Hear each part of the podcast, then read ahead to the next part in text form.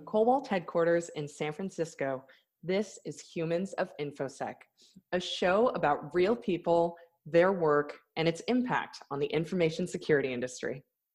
My name is Caroline Wong, and I'd like to introduce today's guest, my colleague and good friend, David Cintz. David and I worked together many years ago on the Zynga security team. And I think the last time we got together, we were reminiscing about like St. Patrick's Day shenanigans. Anyway, David is the manager for the security monitoring and incident response team, basically the blue team at LinkedIn.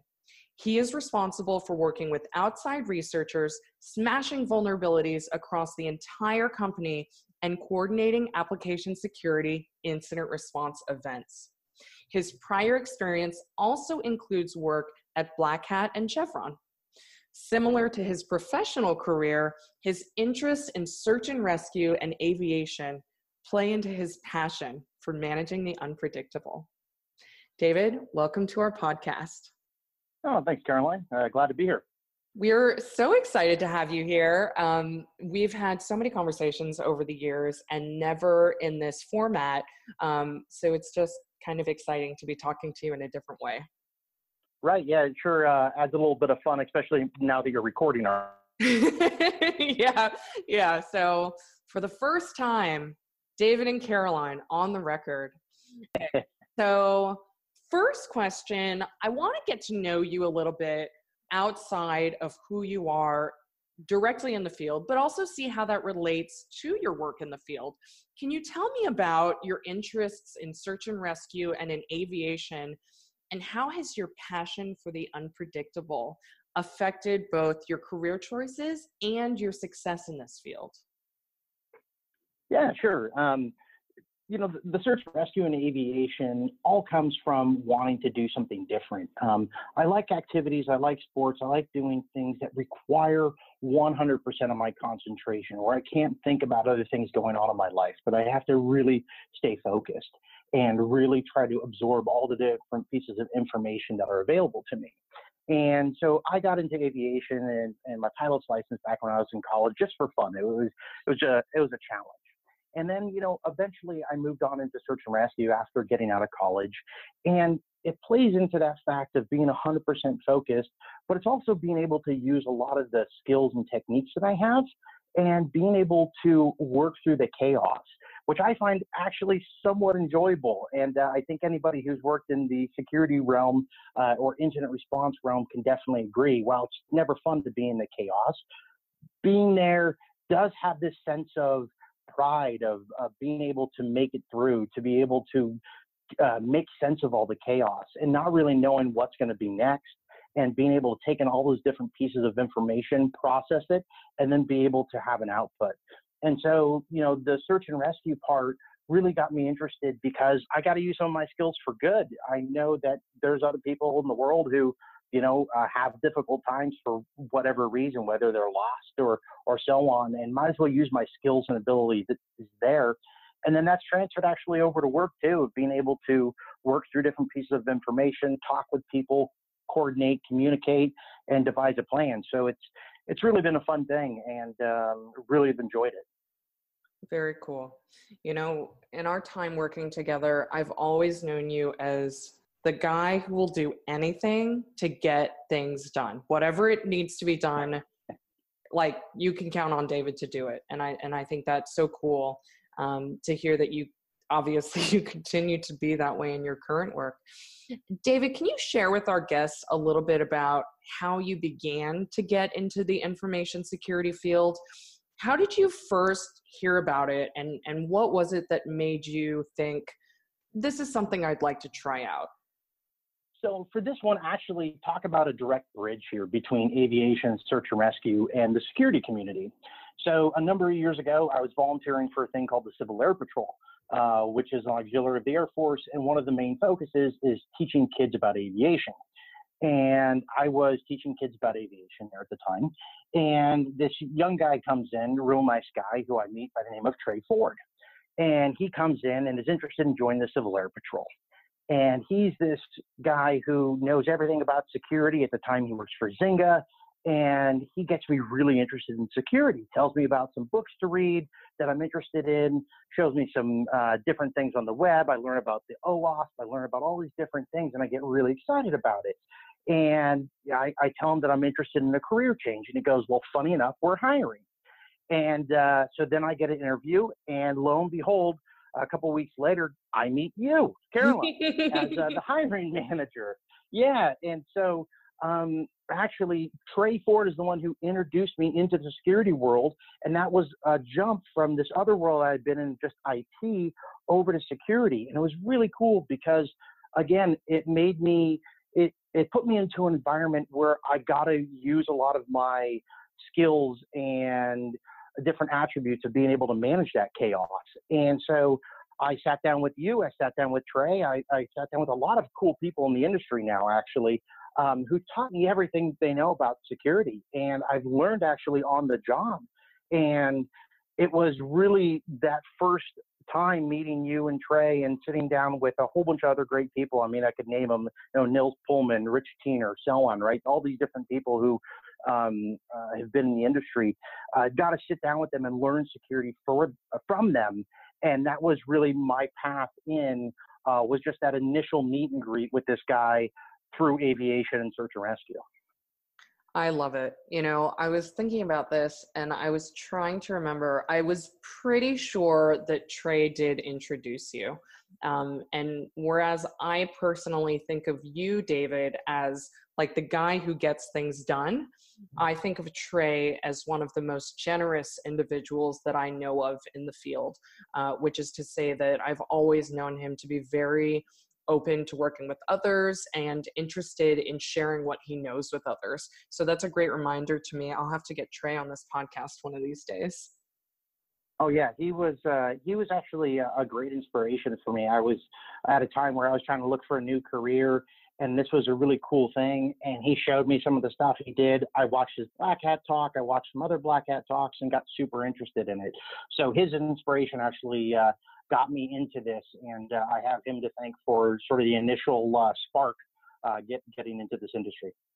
Very cool. And for the sake of our listeners, can you tell us what were you doing before that? What what kind of work were you doing before you got interested in information security?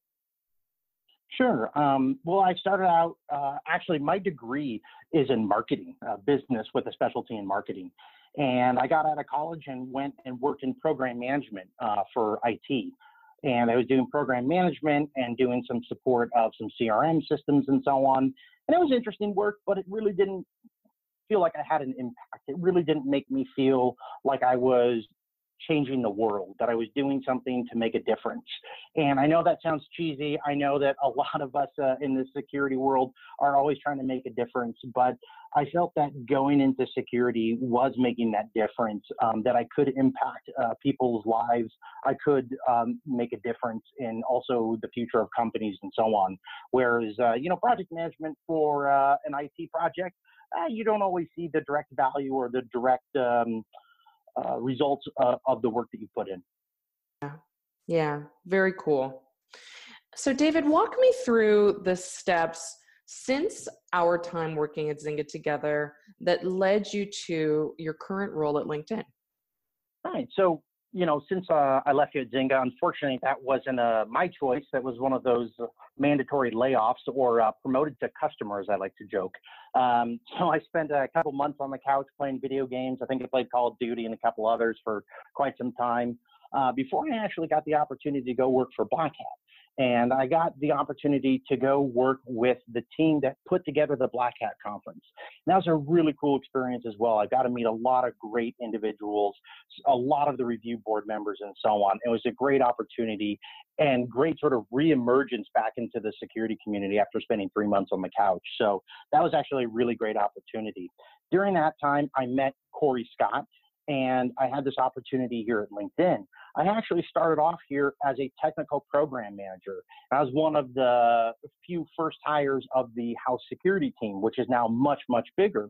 And I basically worked from the technical program manager up over the years. I was able to work on some really cool programs like our private or our invite only bug bounty program.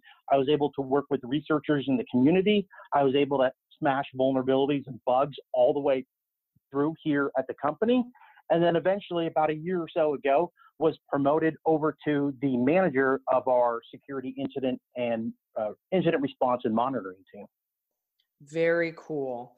You know, I want to talk with you a little bit more about smashing vulnerabilities and bugs because I think that some of our listeners may or may not recognize what kind of an effort that can take, depending on a lot of different factors, including things like personal relationships between the security team and the various development teams.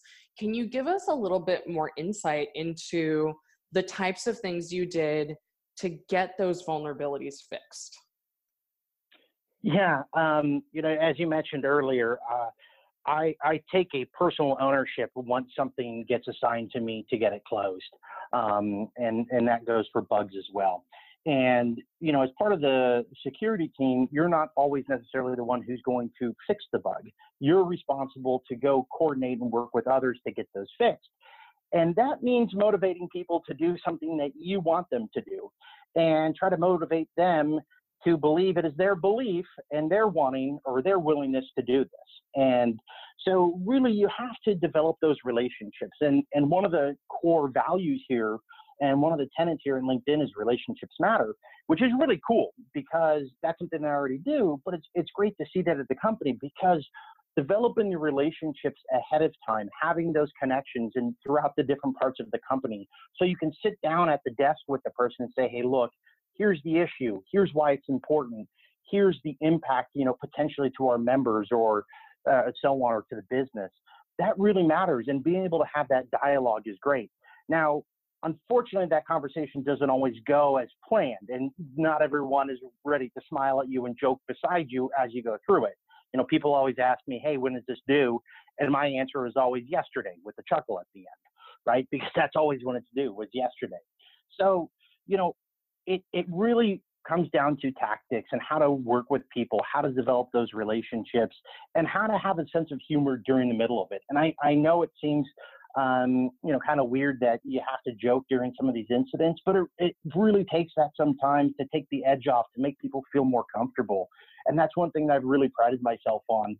Um, and I think that's just a little little bit of my silly nature in general, so I don't have to you know push on that necessarily.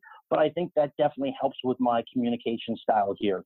Now, the other part of that is making sure that it's done. And one of the things that my colleagues hate about me is I'm the person who will literally sit down at your desk and wait for you to finish what needs to be done and sit there and people have said no no you can you can go away i'll call you when it's finished no no i have my laptop i have power I, i'll sit here until it's finished don't you worry and uh, some people really don't like me sitting at their desk for a while to make sure things are done but you know it, it really comes down to uh, developing those relationships and making sure you know, no matter hell or high water comes, that it gets done, it gets taken care of. That's the number one goal is to protect the members and to protect the company. Members first. Fantastic. I think that you have held throughout your career a number of roles which for many people can be quite emotionally challenging. Um, to be a manager of an incident response team to be the individual who's responsible for getting security vulnerabilities and bugs actually fixed. These are things that, for certain types of people, can really get a person down.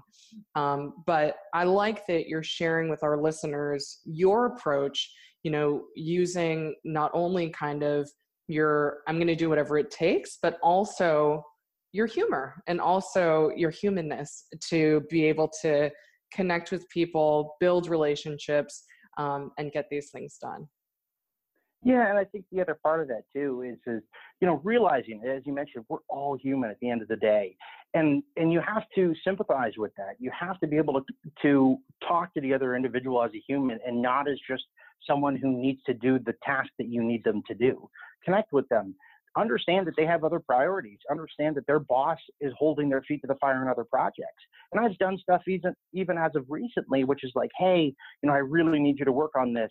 What can I do to help you move this forward? And I ask them that question. Or, hey, do I need to call your boss and let them know that you were working on a project for me and this is super important? And actually call up and have those conversations because you're clearing the runway.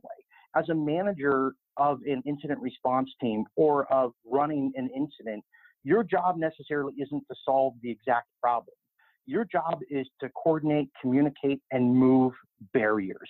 Move them out of the way so the other people can be successful. And that's what you're there to do. And I think that's really key in developing those relationships. Yeah, I think that's neat. I particularly want to comment on something you just shared with us, which is, you know, talking about like, hey, working with somebody and offering to call their boss in order to explain the importance of what you're trying to accomplish.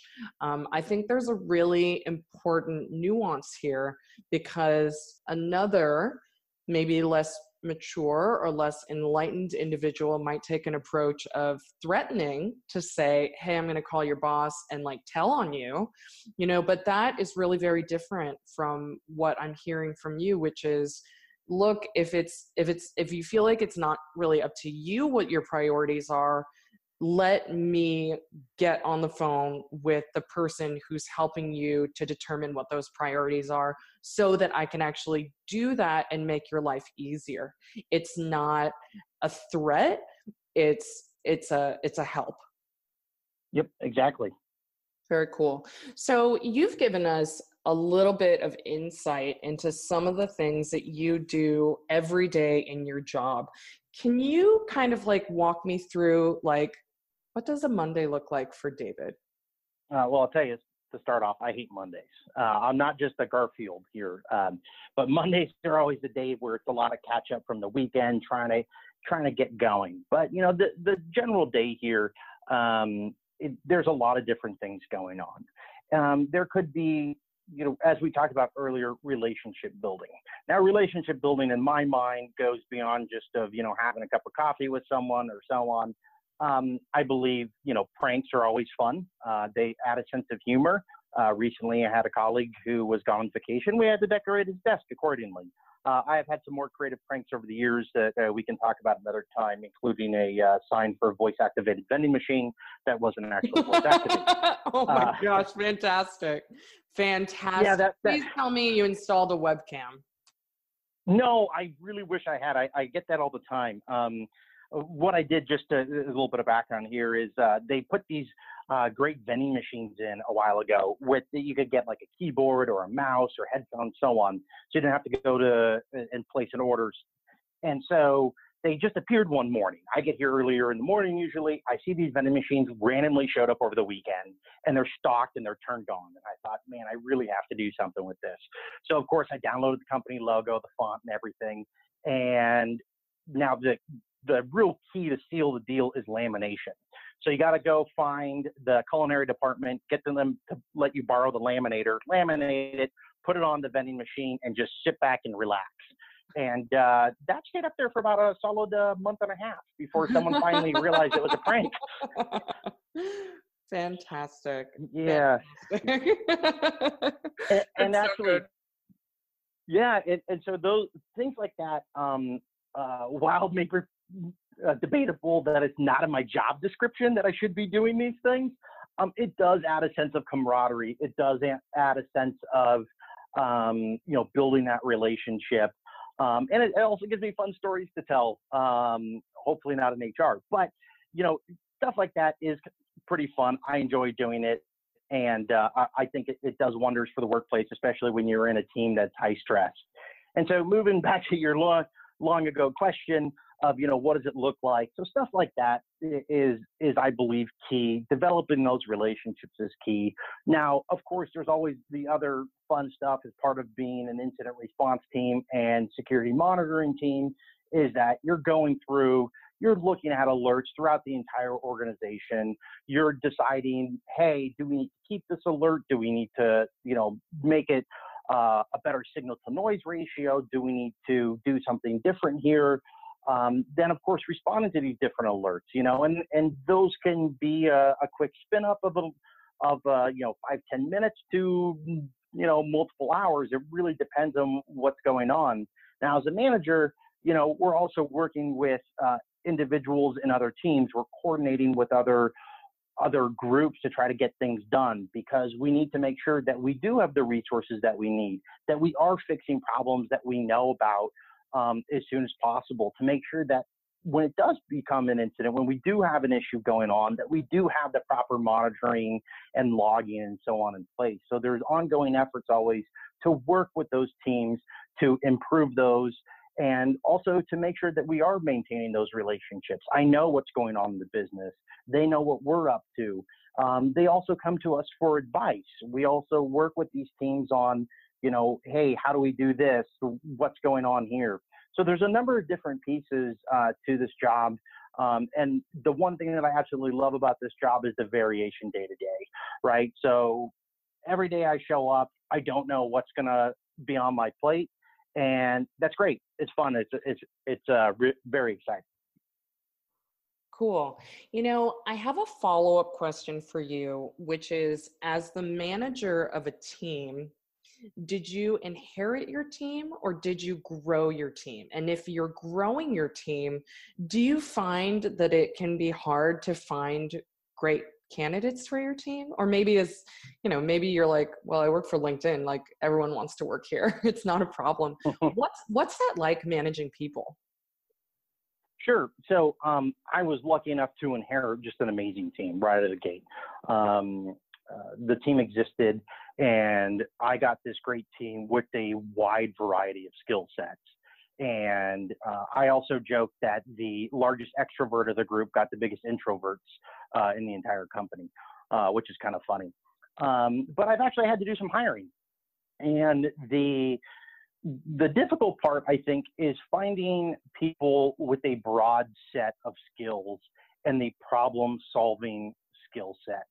You know, there's a lot of people who are very good at one or two things. It's really hard to find someone who is able to do multiple things and do them all very, very well. And that's the one thing that's a challenge, I think, for blue teams or incident response teams, is you really need a diverse skill set. And you also need a very inquisitive mind, or uh, you might call it a investigative mind of wanting to dig deeper, wanting to understand the root cause, wanting to understand how to do something better. And so I think hiring in those areas are always difficult just because that skill set of all those different pieces and be able to effectively communicate on top of that is a relatively large ask. So I think that is um, a difficult part about this particular role. Yeah, yeah, that makes a lot of sense to me. Um, I guess as a follow up, because I feel like the talent shortage and hiring in the field is such a hot topic. Do you have any tips for hiring managers for example, when they're reviewing candidates or seeking candidates for an open position, and if they're interested in somebody who's got sort of that generalist, can figure things out, you know, skill set, do you have any tips for our listeners who may also be hiring, hiring managers that, that you've found to be effective in your role? Sure. You know, um, I think what's really important here is uh, capability and being able to quickly learn to problem solve and so on. And actually, Cory Scott, uh, my boss, did a really great, he's the CISO of LinkedIn, the Chief Information Security article, did a really interesting article a while ago, or was interviewed for a really interesting article about hiring different types of people and their different skill sets and their different backgrounds. And one of the things that he calls out is the strengths of these different people and how you have to have a diverse workforce in the sense of different backgrounds and different skill sets and and how that plays in that if you have all of one skill set or you have all of one area you will find yourself uh, in problematic times And so he talks about how he put together this team, which of course includes me in there. And I giggle every time I read it because I can see where I'm mentioned in there. And I think most of us who know the team also know where we're mentioned. Um, so for me, it's about the fit of the person and capabilities of that problem solving and learning. And so I think that being able to have that connection with the people and to work through that is really key. Now, the other problem with that, though, is making sure that your team or you have the time to grow that person because that is an investment both ways. And so, you know, I was very lucky that you and others, including Trey, were able to put the investment and time into me and so I could grow my skill set and I could become a security professional. So I think that that's a two-way street here. And when we hire those types of people, we have to make sure that we carve out the time to do that properly and not just hope that they'll land on their feet. Yeah. Well, I will say, David, I am so proud to have been someone who knew you way back when, you know, um, and the success that you've achieved in your career is just I'm so happy to see it. Um, as our final question for today, I actually, so the, the presentation and the article that you're referring to that Cory built and presented at last, last year's RSA, I watched that presentation and I'd like to actually guess which persona is you. Um, and then and then i want you to tell me if if it's right so if i recall and it's it's been several months since i've watched this so you'll have to forgive me if i don't remember it but i feel like there's one persona that's like a prankster or a trickster is that the one that you identify with yeah i think that's one of them uh, i think he also called out um, someone who had the um, the emergency services background in there as well. Uh, nice. Uh, there's a couple of us uh, uh, tricksters and uh, pranksters around the group. Um, I've been known to do a handful, uh, but it, there's multiple ways here. Uh, there's multiple of us, unfortunately, um, and hence glitter is now banned at the office.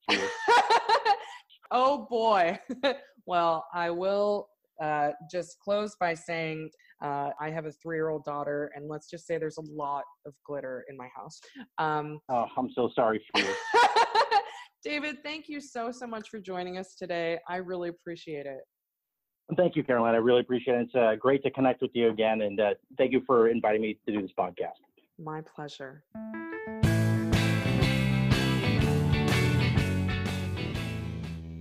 Humans of InfoSec is brought to you by Cobalt, a pen testing as a service company. If you'd like to learn more about Cobalt, we are currently offering DEF CON badges for demos. Demo our PTAS platform Give us your input, and we'll grab your DEF CON 2019 pass for you. You can find the link in the description for this podcast. And don't forget to follow us on Twitter at Humans of InfoSec. Thanks for listening.